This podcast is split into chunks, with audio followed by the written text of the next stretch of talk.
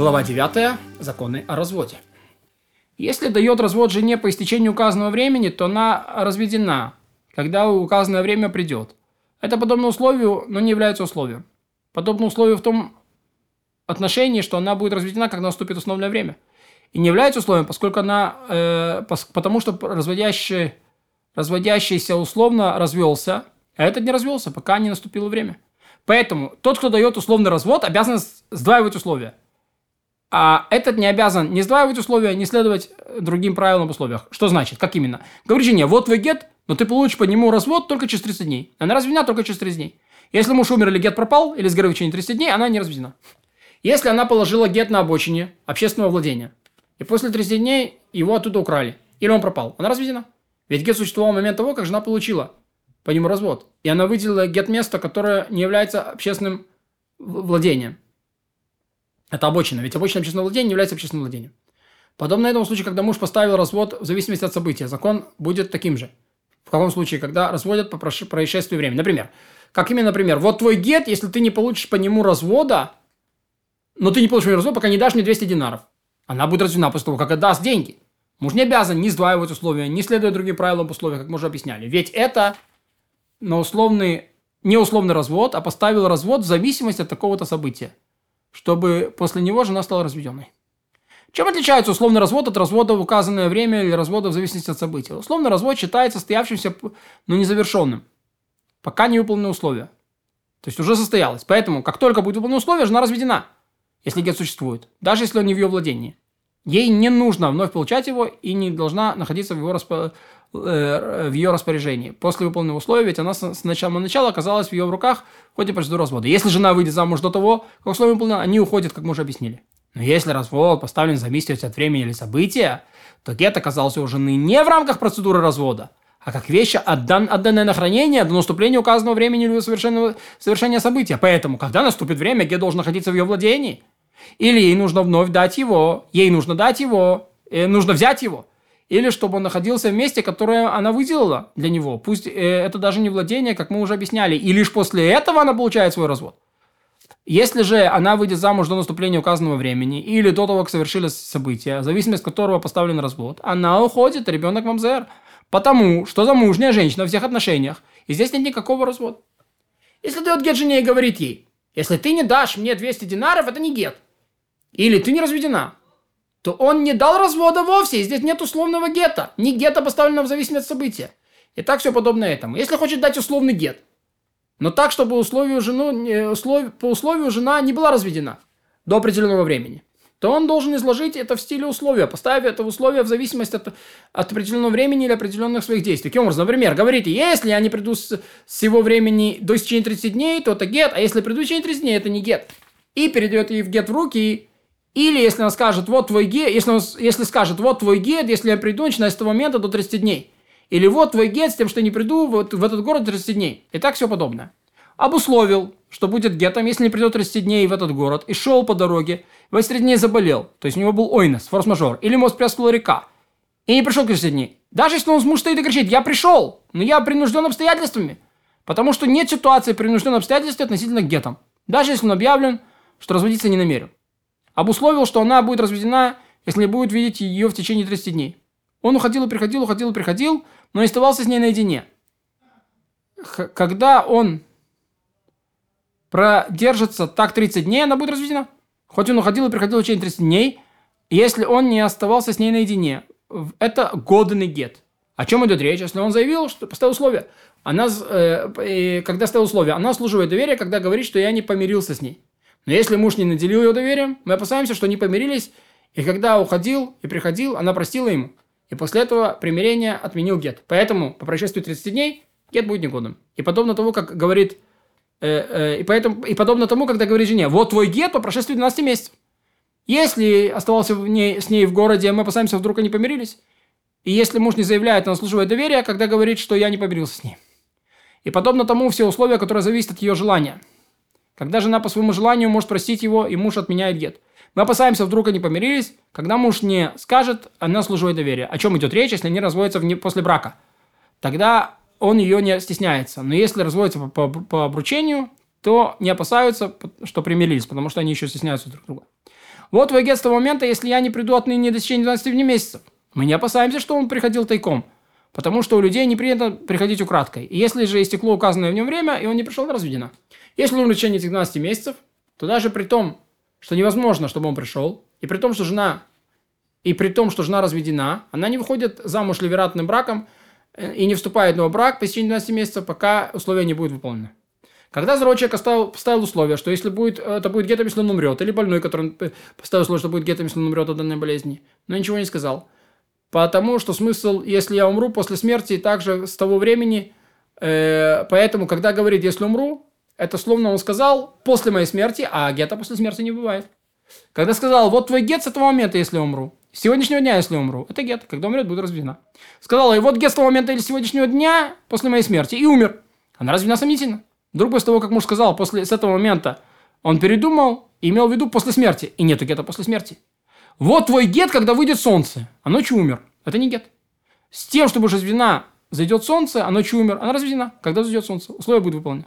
Поставил условие, что она взойдет, что взойдет, если взойдет солнце, это гет. Если не взойдет, это не гет. И ночью умер, это не гет. Поскольку условие не выполнено до, до того, как муж умер. А нет гета после смерти. Если на смертном одре написал гет жене и развелся с ней, а потом встал с одра болезни, то не можешь передумать, потому что гет – это не дарственное. Поэтому, если скажешь, что он может отказаться, то люди скажут, если его гет дает развод после смерти, подобно дарственный, который вступает в силу только после смерти. Нет, наступает и при жизни тоже. Вот твой гет сегодняшнего дня, если я умру от этой болезни, и на него обвалился дом, или укусила змея, или загрыз лев, или подобное тому, и он умер, то понятно, что это не гет, он не умер от болезни. Я сказал, если я не излечусь от этой болезни, на него обвалился дом или загрыз лев, то она разведена сомнительно. Вот твой гет с этого момента, если умру от этой болезни. Встал и прошел по улице, заболел, умер, оценивают. Если он умер от первой болезни, это гет. Если нет, то не гет. Если одна болезнь перешла в другую, а он не вставал и не выходил на улицу, это гет. И не нужно оценивать. Во всех этих случаях, все дни, пока женщина ожидает гет, пока муж умрет, условия исполнится, она разведена во всех отношениях при условии, что не оставалась с ним наедине, как мы уже объясняли. Если больной хочет дать такой условный гет жене, что если он умрет, она не попала бы в ситуацию сливратного брака, а если встанет сотра, то она не будет разведена, и он хочет разводиться с этого момента, чтобы не впасть в помешательство ума, то он пишет в гете после заполняемой части или говорит, когда дает гет, если я не умру, это не будет гет. Если умру, это будет гет. Чтобы условие было сдвоенным, и что продолжительная, положительная часть стояла перед отрицательной, чтобы не начинать с упоминания бед. Если муж умрет, и жена будет разведена, когда он умрет, но только если гет попадет в руки до его смерти. Если муж дал гет другому человеку и сказал ему, приобрети этот гет для моей жены, чтобы она не оказалась в ситуации вероятного брака, и муж умер до того, как гет попал в ее руки, она разведена сомнительно. Ибо для большинства женщин выгодно не оказаться в ситуации вероятного брака, поэтому она разведена сомнительно. Хотя гет не попал в нее в руки, но Зохин Ладам Шлобифанав. И ведь это другой получил для нее.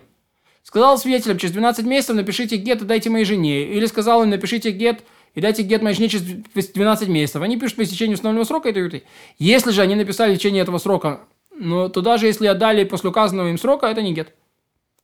Вот. Если написали после указанного срока, а муж умер до того, как они вручили жене, это не гет. Если же неизвестно, что предшествовало, смерть передачи гета или передача гета предшествовала смерти, они разведена сомнительно. Сказал им, напишите и дайте ей после семилетия. Пишут только по течении года после семилетия. Сказал им, после года пишут по окончании первого года. Сказал им, после месяца пишут по окончании первой субботы второго месяца.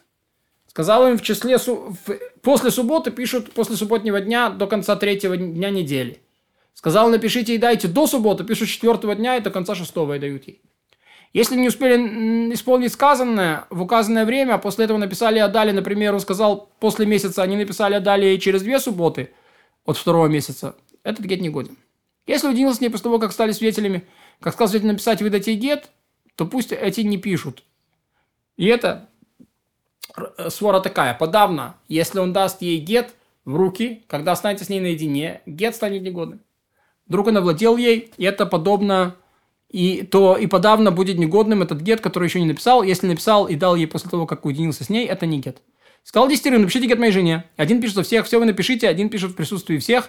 Отнесите этот гет моей жене, один относит за всех. Все вы отнесите гет моей жене, один несет в присутствии всех. Сказал десятерым, напишите и подпишите и дайте моей жене. Один из них пишет, а двое из них подписывают. И один из них вручает ей. И даже если человек, что написал, был одним из двух свидетелей подписания его, он же был посланцем, который вручил жене, все это годно. Я сказал им, все вы подпишите, все подписывают.